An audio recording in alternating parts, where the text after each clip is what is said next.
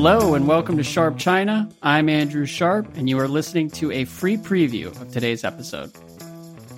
Hello and welcome back to another episode of Sharp China. I'm Andrew Sharp, and on the other line, Bill Bishop. Bill, how you doing?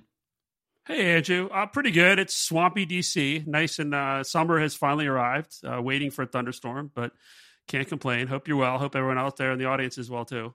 There you go. I, I'm recording from New England where it's been pouring rain all day. So it's a perfect day to be podcasting as far as I'm concerned.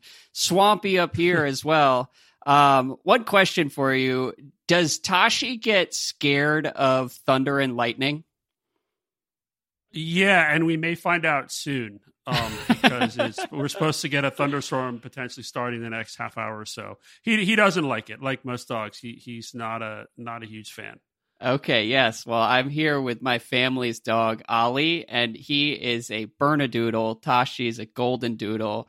And he too gets pretty scared of thunder and lightning and has been howling all morning. So if you hear oh, some howling, yeah, well, uh, it'll be the second dog to join the podcast. So there you go. But uh, by knows? the way, does Ollie eat rabbits? Because we have a rabbit infest- infestation in, in our garden for the first year. And um, I'm looking for uh, rabbit hunting dogs in the neighborhood. you know, it's funny you say that. There are rabbits in our midst up here in New England, and Ollie has so much fun chasing the rabbits. Uh, they're like dogs that never stop running, as far as Ollie okay. is concerned. Well, he's welcome so. to come over. I, I found one in the garden this morning that was digging up something I planted over the weekend, and the little the little creature was six feet away, and it just looked at me yeah.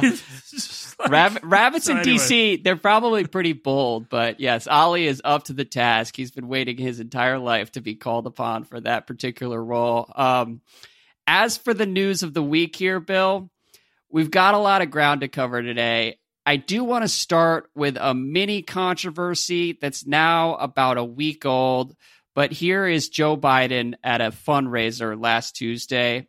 He said, quote, the reason Xi Jinping got very upset in terms of when I shot that balloon down with two boxcars full of spy equipment is he didn't know it was there.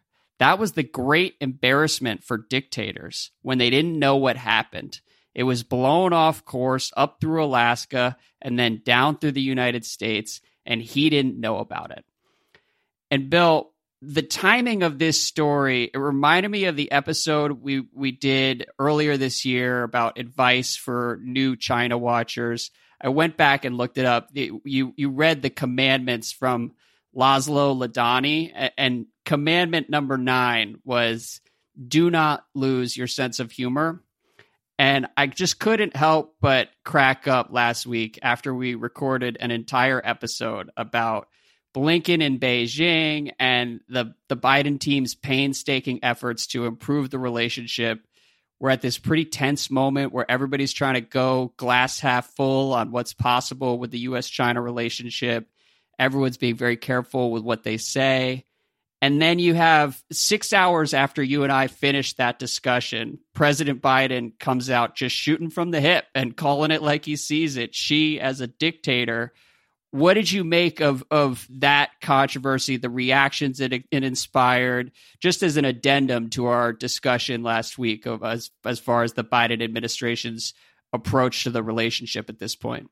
Uh, certainly, and then and then I mean it it is uh never a dull moment. And then, of course, over the weekend on one of the Sunday talk shows, you know, President, uh, sorry, Secretary of State Blinken basically, you know, he said like he he, he didn't show any he was asked about that dictator comment and he basically said that's something like the president speaks for all of us um, i think there are several dimensions there one you know from what was quoted about his his comments at this fundraiser of course i think it was supposed to be private but obviously somebody recorded it. Mm-hmm. Um, is what he was trying to say i think was back to the let's get past this silly balloon incident you know it wasn't intentional Xi didn't even know it wasn't a big deal. So it's sort of moving forward with this beginnings of a reset that Biden has been pushing over the last um, f- few months. But the way it came out, I think, from a from the Chinese perspective, was um, problematic on a couple levels. First of all, uh, in the Chinese system, Xi Jinping is not a dictator. The Chinese system, it's a whole process democracy, as it calls itself. It, it that a whole process democracy is not going to select a dictator. Mm-hmm. So it is a it, it is a problem to call him a dictator to the Chinese system. You also have um, one of the key sort of most important things out of the 20th Party Congress was effectively like uphold or protect, safeguard the core, the core being really Xi Jinping. So you have throughout the system, the natural reaction is to respond to any perceived slight to Xi Jinping. So right. you had, you know, the foreign ministry got upset. You had the ambassador in DC get upset. Um, you know, on and on. Um, it also though talk, ties into this that Xi didn't know, and we actually talked about this on one of our podcasts around the time the balloon appeared or after it was shot down, which was, you know, what did Xi know? And I think what we had talked about was the guess, my guess was that he was aware of this program, this program of global surveillance that um, the the you know they had these balloons that were running around, you know, unmanned civilian meteorological airships right. flying around the world, spying on the weather. Um, humor, insert sarcasm, however you do it on the podcast. I'm not no, sure. We, we no, need one of those like sound effects, right? Listen, China is is at the cutting edge of meteorology right now, yes, all over the world. Congrats so, to them. And and and just before I forget, there was an article. BBC had an article yesterday about some some company that used AI to look at satellite photos and discovered a whole bunch of other balloon flights over the last few years. That's right. I saw um, that. So so anyway, my point was is when in our podcast, what we what we had sort of discussed, and I, I think this still holds, is that the program is not something of which Xi Jinping was unaware but the actual each individual flight just like joe biden doesn't know each individual sort you know surveillance flight that the us air force the us navy runs off uh, you know the coast of china he's not going to know each individual one or the itinerary or the route or the sort of the, the flight plan. Um, so but i guess the question is right if biden was saying Xi had no idea about this program while maybe to him he thinks oh this is sort of excusing what happened and it's not Xi's fault to the chinese system it's like, well, okay, all these reforms that Xi has put into place for the PLA over the last several years to centralize control, to make sure that there are no surprises, that there are no sort of rogue or or un, uncontrolled actors, has failed, mm-hmm. right?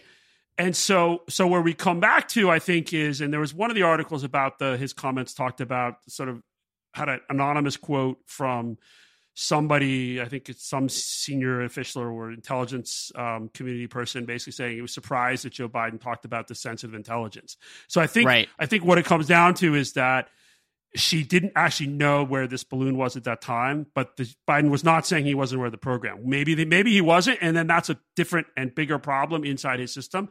But regardless, the comments were not helpful to sort of the the sort well, of the attempts to yeah. create a more positive tone out of Blinken's visit.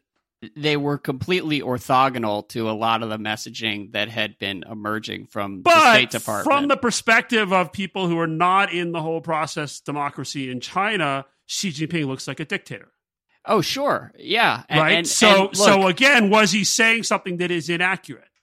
I mean, look, I, I, think on some level, I found it gratifying to have someone just speak plainly about Xi because it's one thing that I've been wary of as you and I talk through some of the efforts to repair the relationship where, like, I understand we don't want to make anything worse and the relationship is in a sensitive place, but I think we start wading into dangerous territory when we stop saying things that are basically true and get lost in lots of the same kind of double speak that we've come to expect from all the PRC readouts. Um, it's just a good guiding principle. We're going to end up creating more problems than we solve if we avoid acknowledging fundamental truths like that. Um, whether it's the balloon or or Xi right. as an authoritarian or anything else. But it's just funny as the administration is sitting on the balloon report, apparently, anyways, um, to then come out and speak pretty definitively about this. Like, I, I don't know that it's been confirmed on the record that the balloon was blown off course. I know when we were back in the real thick of it earlier this year, trying to piece together what happened, there were drips and drabs coming out of various government agencies that made it look like this was probably a balloon that was blown off course and it wasn't clear who knew about it. But to have right. Biden come out and basically state that definitively mm-hmm. was also pretty interesting to me.